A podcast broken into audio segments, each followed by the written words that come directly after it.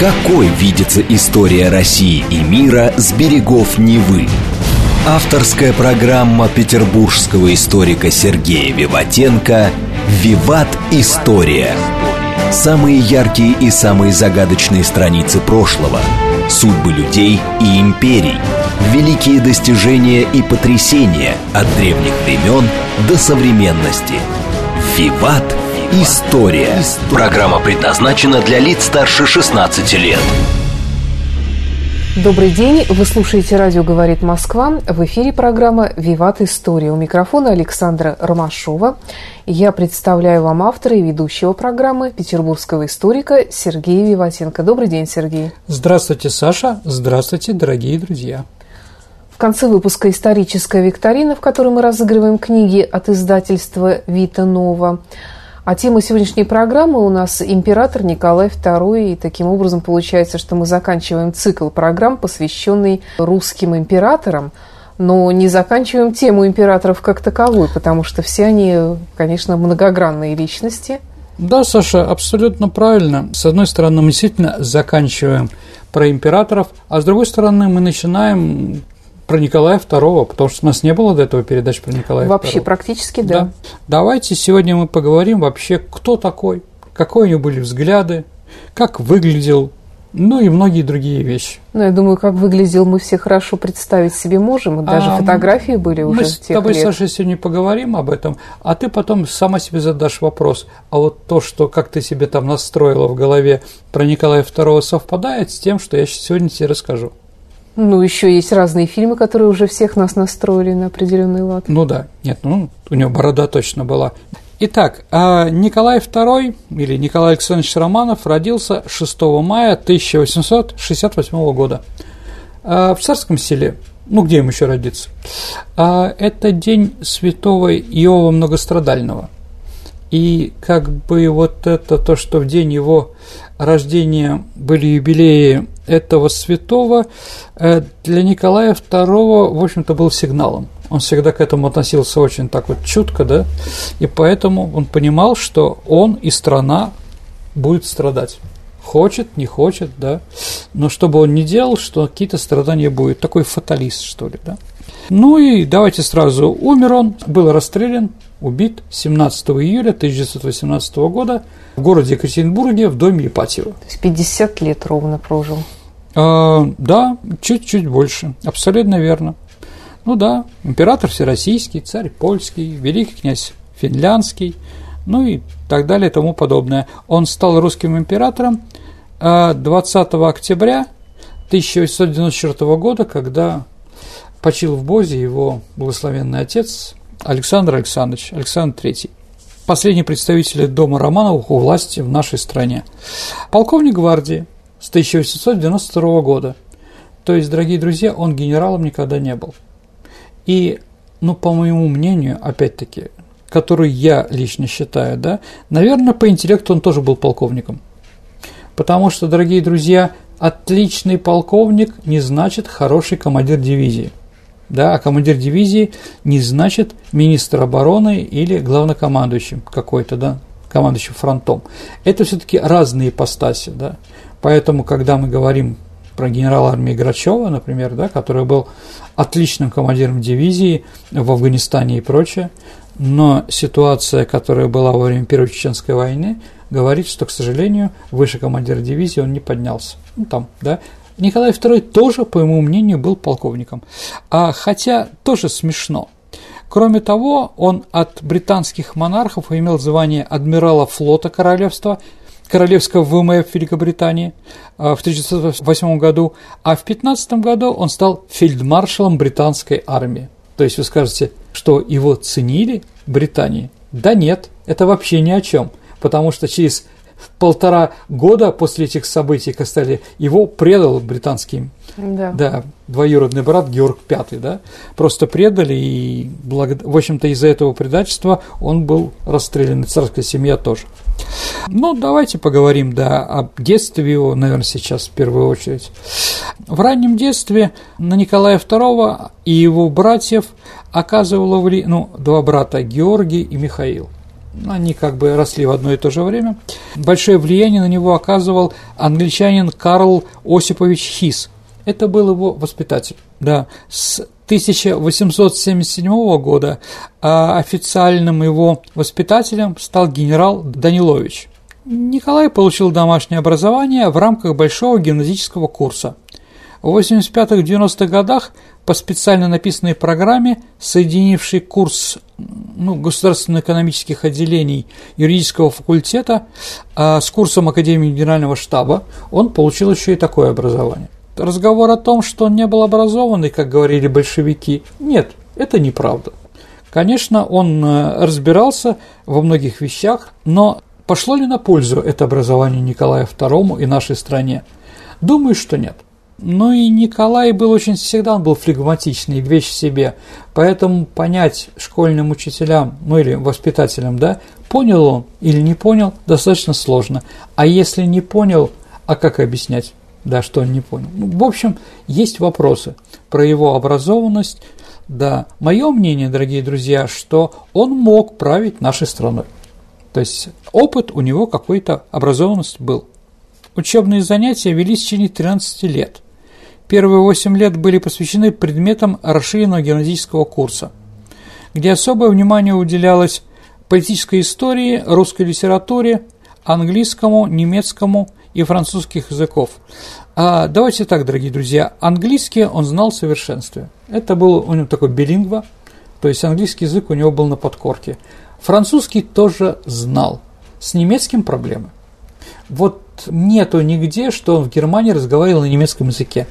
Вот, или на английском, или на русском.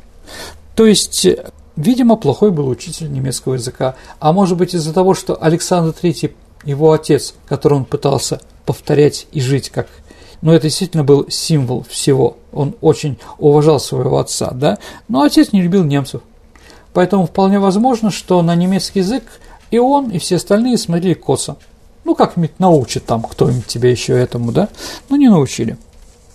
Последующие пять лет ему читали военное дело, юридические науки, экономические, а такие известные государственные деятели, как, ну, я не знаю, там, или ученый с мировым именем Бикетов, да, ну, известный химик, будущий ректор Петербургского университета, именно как раз а в доме Бикетова родился Александр Блок, мама которого была из этой семьи. А вот Цезарь Кюи, это и композитор, и военный инженер. Если вы когда-нибудь были в Севастополе и ходили смотреть на наши артиллерийские батареи, которых там много разных, то Цезарь Кюи как раз один из тех, кто их разрабатывал. А вот Обручев, тоже известный ученый, Драгомилов, герой-генерал, Бунги, министр финансов.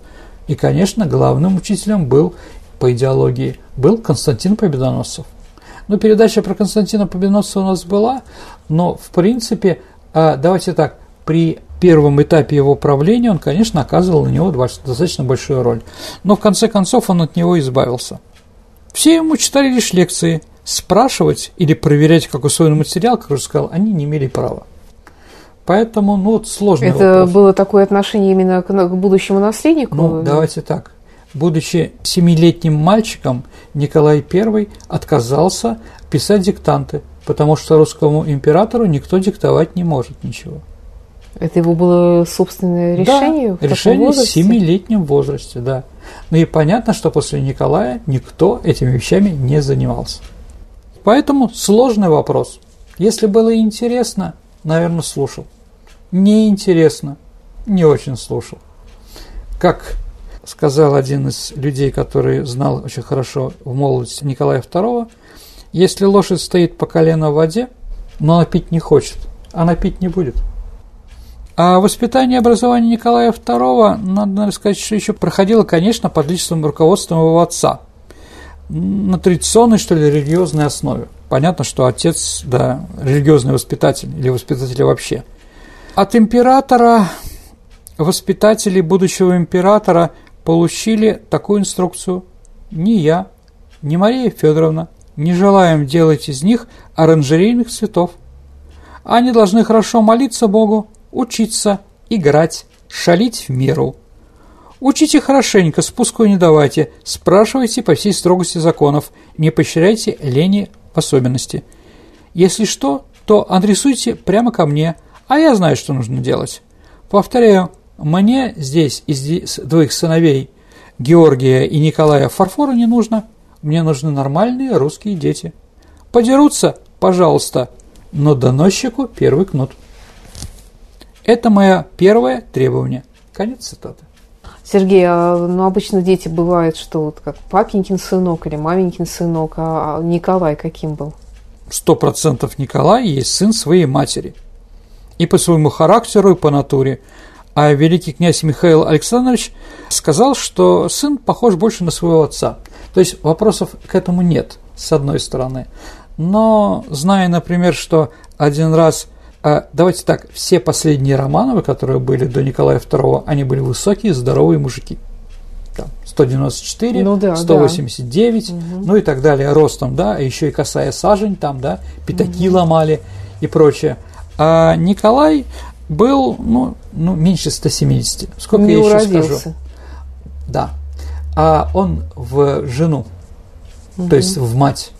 И один раз, э, ну, в одном источнике видел, не знаю, фейк, не фейк, но один раз Александр Третий, смотря на своего чудушного сына, сказал, как эта датчанка породу испортила. Да, да. Ну, наверное, да. Скажем так, характер, который был у Николая II, конечно, был не романовский характер. Это правда. Многие черты поведения, Саш, Николая II, наверное, обусловлены детством. Все по Фрейду. А несколько эпизодов времен детства и отрочества сыграли заметную роль в формировании его личности. О них Николай II вспоминал спустя много лет. Ну какие? Ну так, на маленького Николая глубочайшее впечатление произвел эпизод с шаровой молнией, которая вылетела в дворцовую церковь во время службы. Он увидел, что император Александр II, увидев то же самое, эту шаровую молнию, остался совершенно спокоен. Поэтому он всегда был, тоже пытался быть совершенно спокойным. Да, он подражал. Но и 1 марта 1981 года 13-летний будущий Николай II смотрел на умирающего, залитого кровью деда, который угасал в своем кабинете на втором этаже, окнами на Дворцовую площадь. Да, он был потрясен этим зрелищем, оно отложило в глубинных слоях его личности 100%. В 1988 году 19-летний цесаревич едва не погиб во время железнодорожной катастрофы под станцией Барки или Борки под Харьковом. Ну, эту историю мы все знаем, да, угу. только благодаря тому, что отец держал крышу, угу. они, им удалось выжить. В мае 1991 года Николая Александровича совершено покушение, оставившее ему зарубку на его голове. Ну, как это сказалось на нем? Ну, давайте так – а разные исследователи говорят по-разному. Доказать это невозможно, да? Но един... вот с чем я согласен сто процентов. После этого японцев не любил. И поэтому можем говорить, что его личная нелюбовь к японцам сыграла роковую роль в 1904 году, когда мы отказывались даже пяди земли не отдать японцам на какой-то компромисс. Ну вот, да. А что за происшествие, что за покушение? Ну, я, наверное, об этом еще расскажу. Хорошо. Сегодня. А в Красном колесе Александр Исаевич Солженицын интерпретирует, как это покушение потом сказалось на здоровье и мирощении Николая II. Если интересно, прочитайте. В семье его звали по-разному. Так великий князь Николай Михайлович за глаза называл своего племянника иначе, как наш дурачок Ники. Угу. А жена его называла Коко. Жена, в смысле, его Александра жена. Федоровна, да, Александра Федоровна. называла его Коко. Ты mm-hmm. слышала об этом? Нет. Ну вот видишь, Саша, что-то новое интересное ты сегодня узнаешь. Mm-hmm. Он, кстати, говорил без акцента. А, дорогие друзья, ну вот сейчас я понял, Саша, откуда это вопрос, да, про то, что Александра Третьего, оказывается, есть запись его голоса, и он там да, говорит на. Был такой вопрос у нас, да. Да. Вот эм, ученые не считают, что на той записи голос Николая II. То есть, будучи в Копенгагене, в Дании, у своего дяди, брата матери, да, а, он, как говорят, что а, этот как раз эм, датский король решил, ну, да, не повеселиться, и он решил поговорить на русском языке. Mm-hmm. И вот это как бы запись не Александра Третьего, потому что mm-hmm. смешно говорить, что он говорил с акцентом, да? Не был, да? Но, конечно, Саша, наверное, блестящее знание английского языка Николаем II что-то, конечно же, давало, да? По свидетельству другого князя Сандро, Александра Михайловича, накануне окончания образования перед выходом в Лейбусарский полк будущий император Николай II мог ввести в заблуждение любого оксфордского профессора, который э, принял бы его по знанию английского языка за настоящего англичанина. Но, с другой стороны, генерал Данилов отмечал, что в речи императора слышались едва уловимый иностранный акцент, становивший заметный при произношении слов с русской буквы «ять», ну, то есть с твердым каким-то. Угу. И с другой стороны, еще, конечно, люди замечали, что, скажем так, военный термин, он в первую очередь был военный человек, которые пришли к нам из-за рубежа, он говорил, ну, как ближе на том языке, от которого они пришли. Не батальон, а батальон. Угу. Ну, где-то так. Шульгин, э, депутат Государственной Думы, да, говорил, что государь говорил негромко, но очень явственно и четко – Голос у него был низкий, довольно густой, а выговор чуть-чуть с налетом иностранных языков. Он говорил не крепло, а крепло. Ну, вот так вот, да. Ну, это придирки. Ну, не знаю, люди, которые уже там вспоминают Николая через 20, через 30, через 50 лет после его смерти, да, ну, пытаются что-то такое посмотреть, показать его особенность какую-то, да. Влияло это на принятие решений? Нет. Являлся ли он тогда иностранцем или англичанином? Нет. Конечно, он был русским человеком. Да, и о количестве крови русского человека, да, как там любил, любила интеллигенция, и даже Ключевский, великий русский историк, да, глумится над этим, это, конечно, все ерунда. Да, это надо понимать сто процентов. Сергей, ну вот все-таки как он выглядел, несмотря на то, что мы все представляем его образ по фотографиям и по многочисленным документальным кадрам? А, последний император был весьма спортивный. Он принимал участие в скачках, совершал пробежки 10 километров, плавал на байдарке, голым купался в Финском заливе там, где-то там, да. А в целом поддерживал свой здоровый дух в здоровом теле. Внешний облик царя на протяжении всей его жизни описан многими мемористами – все они отмечали спортивность царя и хорошую физическую форму при крепком здоровье. Опять-таки, как я уже говорил, генерал Ставки Данилов описывал позднего 46-летнего царя следующим образом. Государь был невысокого роста, плотного сложения, с несколько непропорционально развитой верхней половиной туловища. Довольно полная шея придавала ему не вполне поворотливый вид, и вся его фигура при движении подавалась как-то особенно правым плечом вперед.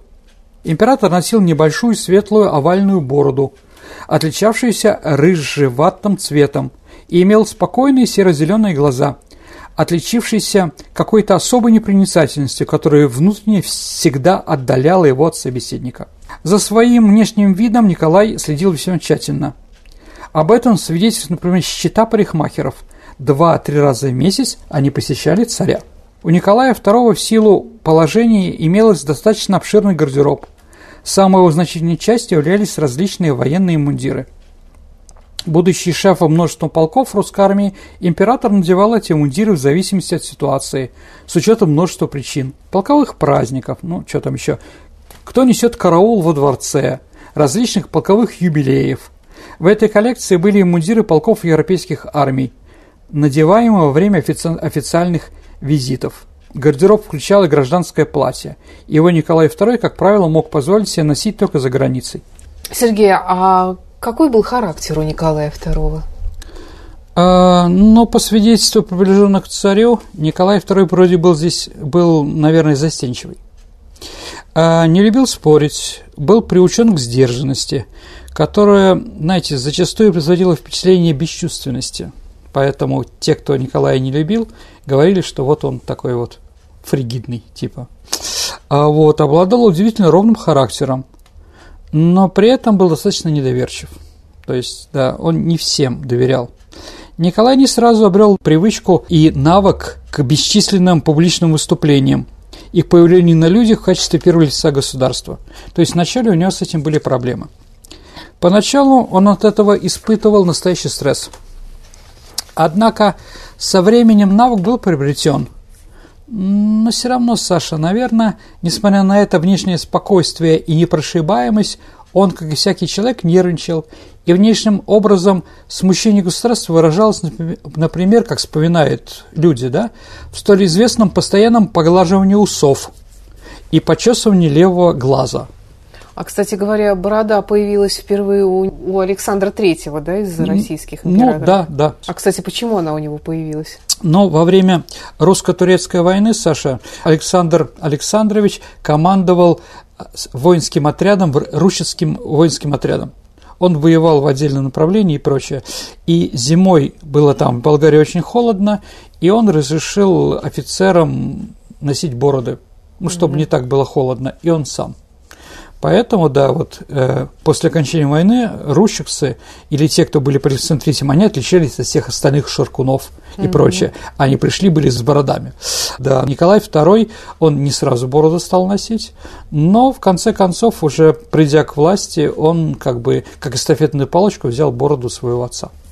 А, ну, такую сохранившуюся внутреннюю неуверенность царя отмечали многие внимательные мемористы – особенно те, кто мог наблюдать царя длительное время в повседневной жизни.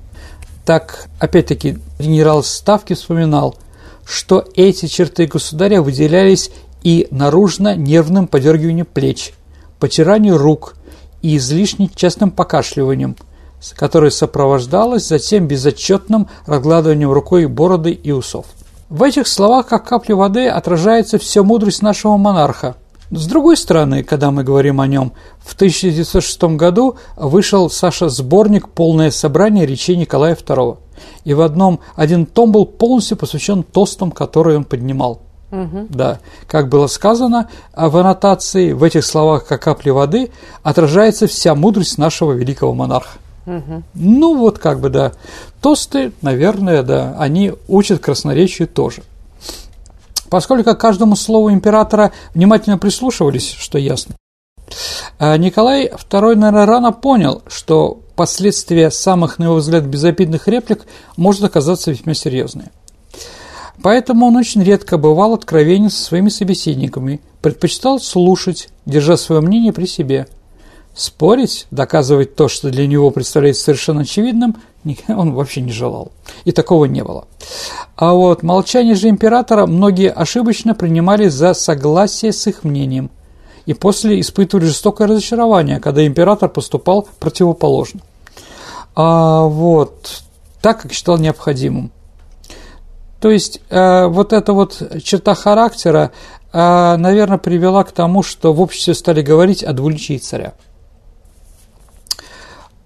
А религиозность э, Николая II граничила с фатализмом. Как я уже говорил, да, он родился в день святого Иова. Также способствовал некому отстраненному взгляду на происходящие события, а образ спокойного, держащего себя в руках царя импонировал окружающим. Но импонировал только в условиях стабильности. Когда ему говорят о потерях на фронте или еще где-то, да, он достаточно спокоен, что в свою очередь подрывало престиж императорской власти конечно, нужно что-то еще человеческое, чтобы было у императора.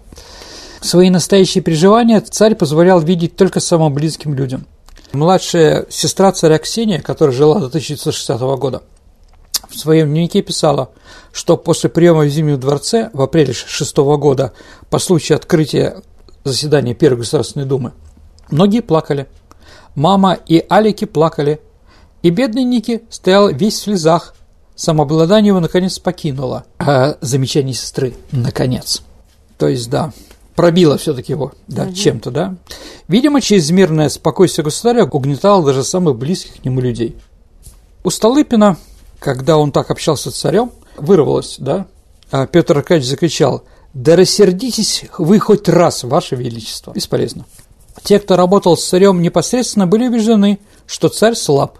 По мнению Гурко, с одной стороны, Николай II не имел внушить своей воли сотрудникам, но с другой стороны, сотрудники его не были в состоянии переубедить в чем-либо царя. Трагичным для судеб России стало то, что во главе огромной империи, Саш, на переломе оказался человек, не имеющий той внутренней мощи, то есть стержня, который покоряет людей, заставляет их беспрекословно повиноваться, как у отца, как у деда или прадеда. особенно, да. У нее такого не было. Сергей, вернемся в наше время, послушаем новости на радио «Говорит Москва». Прекрасно. Давайте послушаем новости. Какой видится история России и мира с берегов Невы? Авторская программа петербургского историка Сергея Виватенко «Виват. История». История. Вы слушаете «Радио говорит Москва». Продолжается программа «Виват История». У микрофона Александра Ромашова и автор и ведущий программы петербургский историк Сергей Виватенко. Сегодня тема нашей программы, я напомню, император Николай II. Да, дорогие друзья, давайте послушаем о последнем императоре из рода Романовых. Вот что сказал официальный историограф Ставки генерал Дубенский, когда его спрашивали на допросе в августе 17 года – это такой фаталист, что я не могу себе представить. Он отказался от российского престола, как сдал эскадрон. Вот так вот. Ну, больше всего меня поражает то, что он даже не попытался спасти свою семью, как-то заставить своих детей, свою жену спастись. Да, да, да. Ну, видите, с одной стороны, это воля Рока, фаталист, как мы уже говорили, а с другой стороны, действительно, вопросы странные. Да, не было у него жесткости, что ли. Он не мог, как другие, уничтожить все эти заговоры, да, потому что это заговор был элиты, в том числе заговор его родственников, близких друзей, члены дома Романовых, они все там пытались доказать, что Ники не способен. Вместо того, чтобы во время войны хлопнуть их, как, я не знаю, там, комара или муху, раздавить, чтобы все было нормально и довести победу до конца, он это смотрел вот со странным спокойствием, скажем так. Сергей, а какие были отношения у Николая II с женщинами? Ну, я имею в виду, прежде всего, конечно, его мать и его супругу. Ну, Саш, первые дамы России были совершенно разные по характеру. Да, это правда. Мария Федоровна веселая, общительная, живая. Помните про Сальто Мартак, да, да? да? Вот. Она объединила себя вокруг себя весь двор, блистала на балах, имела много друзей, подруг – могла посплетничать, посмеяться, потанцевать и так далее. Александр Федоровна, напротив, снискала репутацию закрытой, малообщительной и строгой женщины. Мария Федоровна никак не хотела признавать невестку полноправной правительницей России. Как того требовали обычаи, вдовствующая императрица отказалась передавать Александре Федоровне фамильные драгоценности. Угу. Да, не вставала при ее появлении. Часто, вопреки этикету, на официальных приемах Николай II вел под руку мать, а его жена шла сзади. Вот, это насчет того, маменькин сынок или папенькин сынок. А вот, видимо, когда был папа, он подчинялся папе. А потом, да, угу. даже после ухода Александра III в мир иной и свадьбы сына Марины Федоровны вел себя так, как будто по-прежнему единственная женщина-монарх в империи. Император горячо любил своих детей и жену, был отличным семьянином. Ну, это мы все знаем. Известные факты, да. да. Редкие фотографии кинохроника императора Семы, представленные в исторических парках, например, «Россия. Моя история» и в других. Однако этого недостаточно, чтобы быть настоящим царем. Все-таки надо в первую очередь любить Россию и думать об этом, а не чем-то другом. Да, ну, как сказал один известный человек, эти две женщины им играли. В конце концов победила Алекс. Такая ситуация в семье, вероятно, не устраивала вдовствующую императрицу. И с 1910 года а за весь год она виделась с невесткой только четыре раза. Три раза в апреле, во время приезда в Петербург старшей сестры Александры Федоровны Ирены Прусской, и один раз в мае на официальных мероприятиях, связанных с панихидой по умершему английскому королю Эдуарду. Дважды во время визитов Марии Федоровны в Царское село 22 января и 14 мая – торжественный завтрак по случаю очередной годовщины коронации, на которой присутствовало 360 человек. Александра Федоровна в этих празднествах предпочитала оставаться в своих апартаментах. Объяснилось это ее болезнью. Ну, она так объясняла, да. Но сама Александра Федоровна за 10 год посетила Петербург только 4 раза. Причем один раз, 8 апреля, она с мужем заехала на 45 минут в Зимний дворец и тут же уехала в Царское село – Остальные посещения столицы носили вынужденный характер и были связаны с официальными мероприятиями и визитами. А, Сергей, а все-таки у царя есть определенная миссия. Как он относился к этому? Ну, для него это была идея фикс. Он действительно верил в свою богоизбранность, а он действительно считал себя помазанником Божьим. И почему же он тогда отрекся? Ну вот, одна из исследователей пишет, что Николай II даже в момент отречения надеялся вернуть трон. Об этом свидетельствует тот факт, что император использовал во время отречения не ручку с чернилами, а не перо, а карандаш. Ну, карандаш можно стереть в любой момент, угу. понимаете, психологически. Вот, хотя у него все это было на столе. Ну, продолжая про помазанника Божьего, во время переписи населения 1897 года специальности работы он написал «Хозяин земли русской». В одном из первых своих публичных выступлений он провозгласил «Пусть же все знают, что я, посвящая все силы благому народному делу, буду охранять начало самодержавия так же твердо и неуклонно, как охранял его мой покойный отец-родитель». Это, Саша, были не, только, не только слова. Начало самодержавия Николай II отстаивал твердо и неуклонно. Ни одной осуществленной позиции за годы правления он практически не сдал. Ну, когда там был манифест 17 октября, конечно. А вот в 15 году то есть уже осталось полтора года до катастрофы, да, или на 21 году правления. За 21 год можно выработать какую-то позицию или что-то изменить, да, опыт, знаете, возраст, да, что-то люди меняют. А вот он сказал, я берег не самодержавную власть в России, я не убежден, что перемены формы правления даст спокойствие и счастье народу.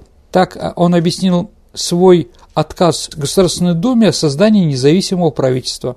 А в 17 году, в январе, то есть вообще за три недели, он встретился с английским послом Бьюкинином в Зимнем дворце и сказал ему, вы мне говорите, господин посол, что я должен заслужить доверие моего народа, да, и сделать правительство национального доверия.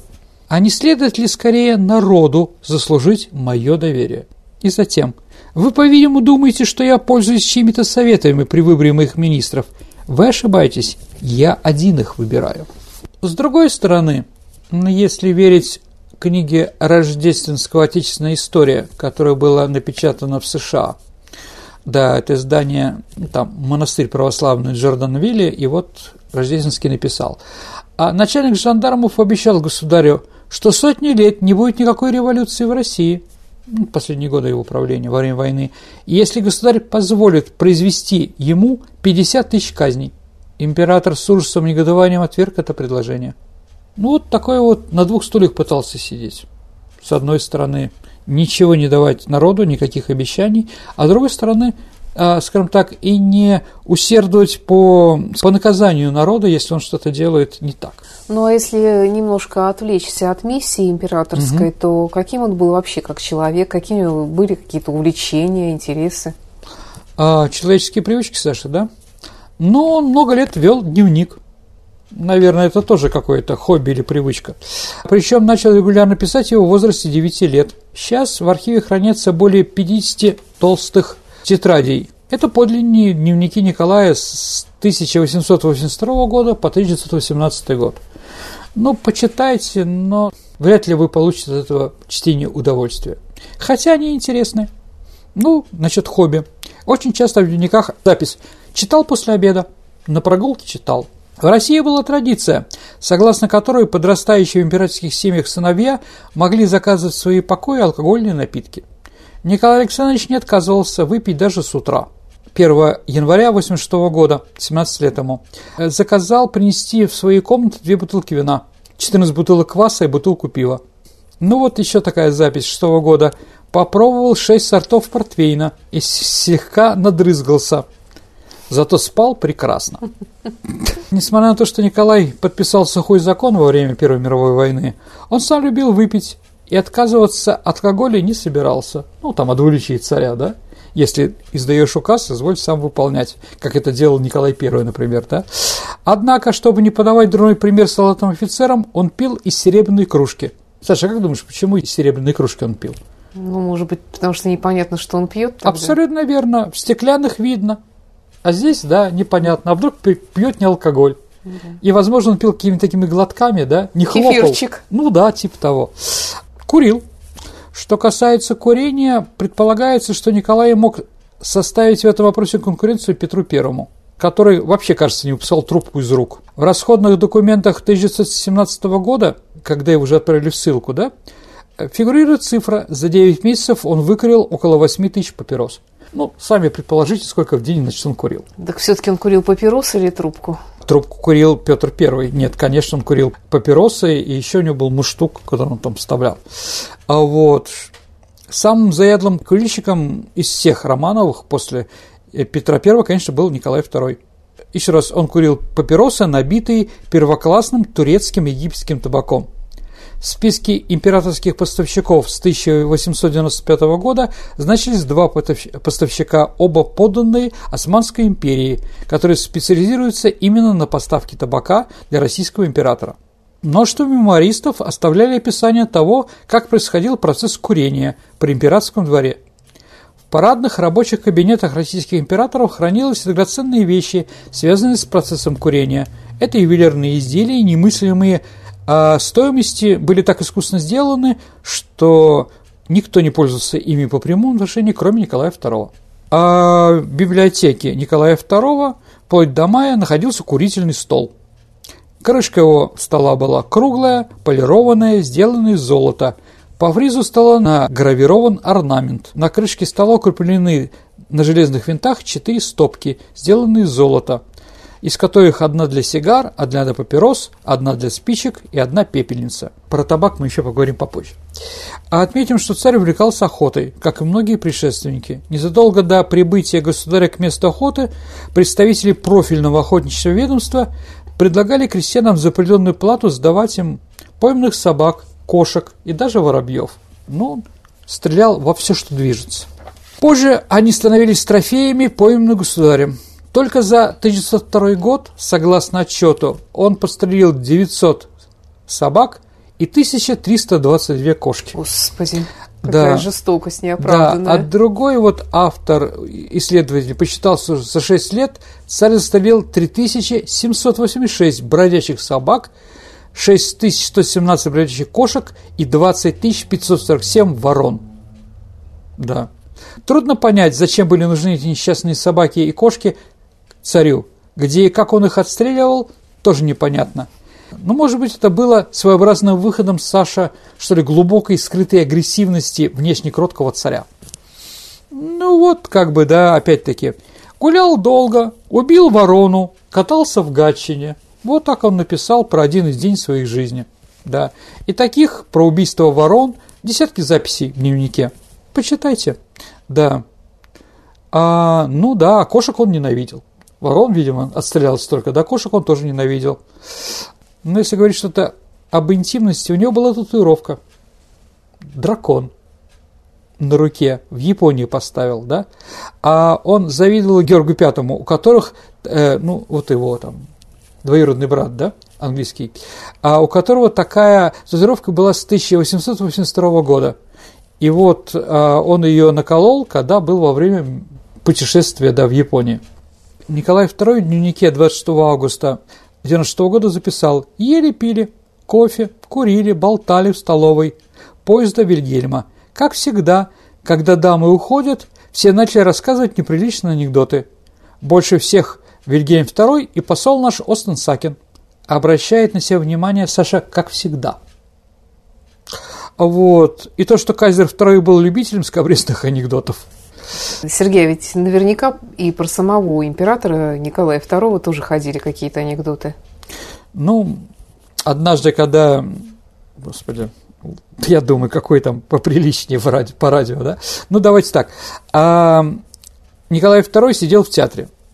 Он обратил внимание на человека с большой густой шевелюрой в портере и поинтересовался, кто он – барон Адлеберг, министр двора, сказал, мне кажется, это известный поэт. Поэт заинтересовался Николай II. Может, это сам Пушкин? А, зайдя в детскую, Николай II раз увидел, как дети ссорятся и дерутся из-за большого листа э, газеты «Русские ведомости». «Олечка, Танечка», – сурово приказал он, – «брось сейчас эту дрянную газету». «Зачем же ты ее получаешь, папа?» – спросили в один голос обе девочки. Ну, вот такие вот анекдоты, да? А любил ли он музыку, что слушал? Ну, наверное, Николай II был, а, унаследовал пристрастие своих родителей, да и вкус своих родителей. Он очень любил оперу, церковную музыку. В отношении церковного пения Николай II отличался большим консерватизмом и предписал простое пение. Так же, как и его отец Александр, Николай любил бортнянского турчининова Львова, как он говорил, с которым про Львова с детства привыкло его ухо.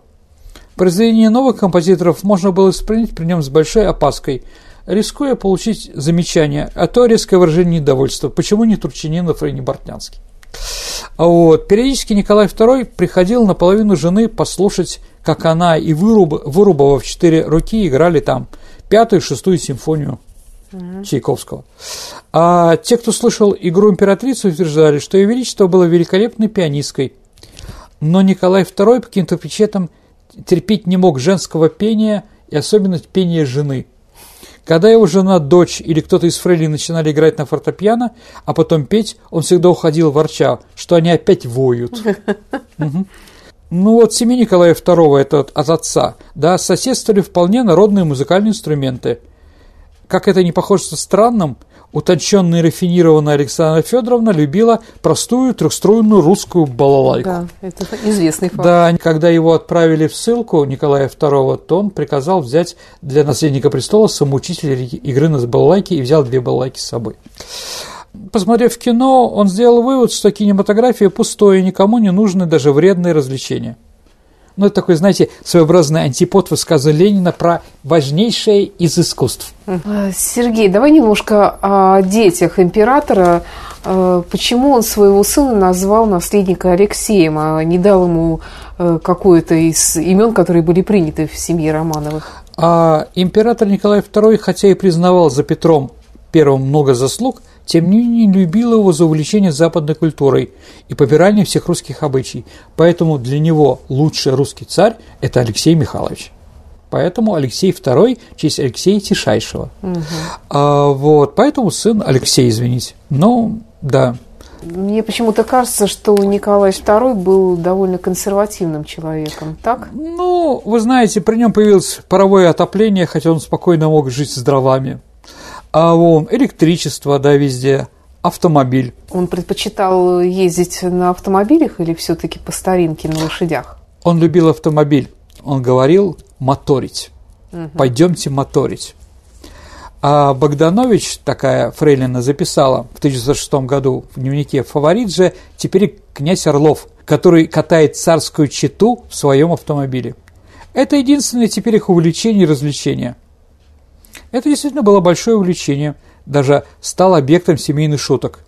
В туалете, Саша, в Александровском дворце в Царском селе, на стене висела карикатура на царя, который был изображен сидящий в автомобиле Бианко Т. Как будто он сидит, ну. Угу. А вот, да. Любимый автомобиль был Делане Бельвиль. На фотографиях, дорогие друзья, он такой круглый, такой, как, как самовар, да, и свастика там на эмблеме, да. А его используют для коротких поездок по пригородам Петербургу. Для дальних поездок Николай II приказал купить «Мерседес» модификации 1640. Если автомобиль Делане Бельвиль поражал роскошью, то немецкий автомобиль считался а, простым, но очень быстроходным. Действительно, Саша, в 1904 году он мог держать скорость 85 км в час. Да. Именно эти два автомобиля положили начало автомобильному парку императорского гаража. Саша, а где у нас был императорский гараж? Как ты думаешь? На Большой конюшенной площади, потому что коней заменили металлические угу. лошадки, да? Железный конь приходит на смену на крестьянской лошадке, как сказал великий комбинатор. Да. Сергей, на его правление выпала Первая мировая война, война русско-японская также, конечно же. Угу. Как он относился к войне? Слушайте, хороший вопрос, Саша, на самом деле. Последний русский император был первым миротворцем.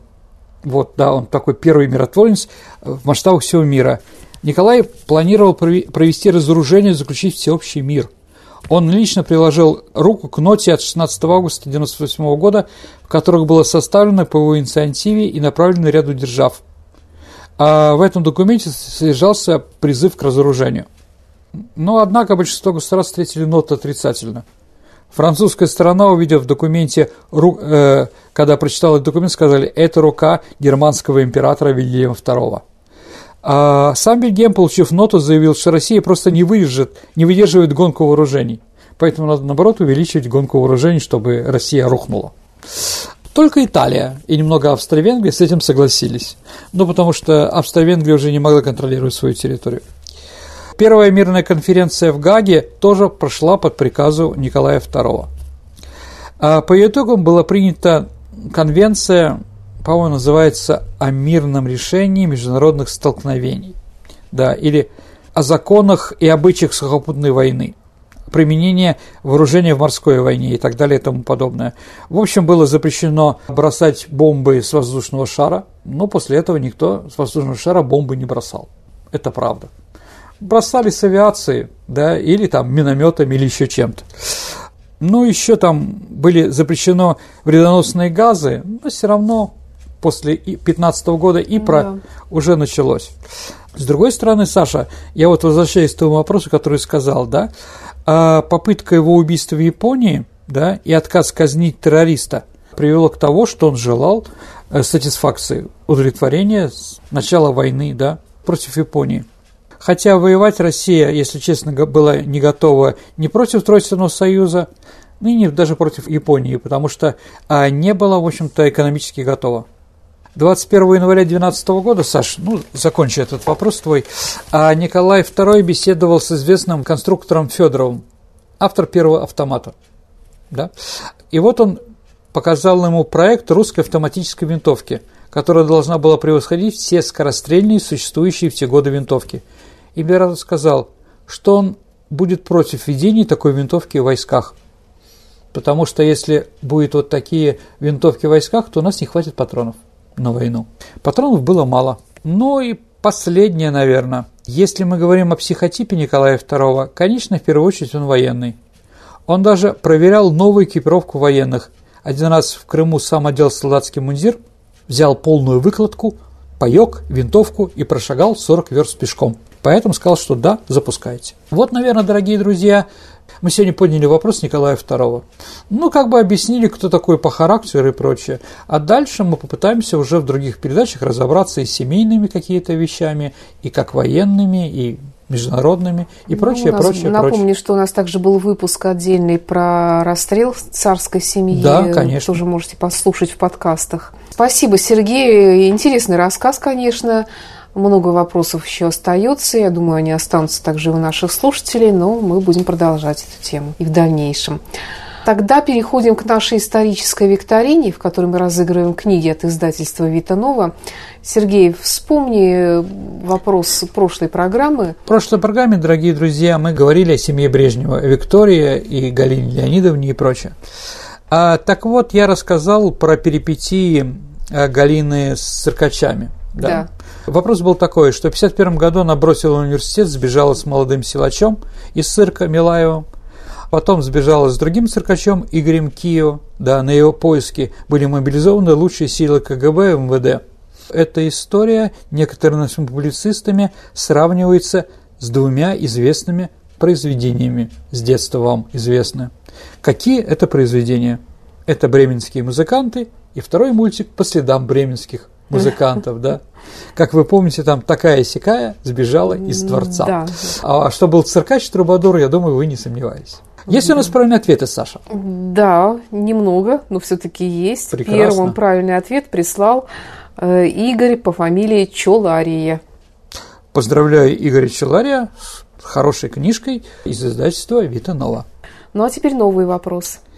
Итак, дипломатический визит, дорогие друзья, это своеобразный способ наведения мостов между государствами.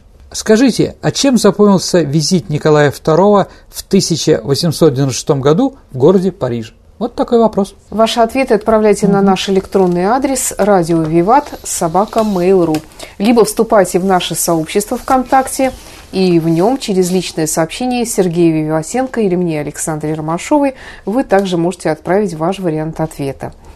Ну а на сегодня все. Это была программа «Виват История». До встречи в эфире. До свидания, дорогие друзья. Берегите себя. До новых встреч.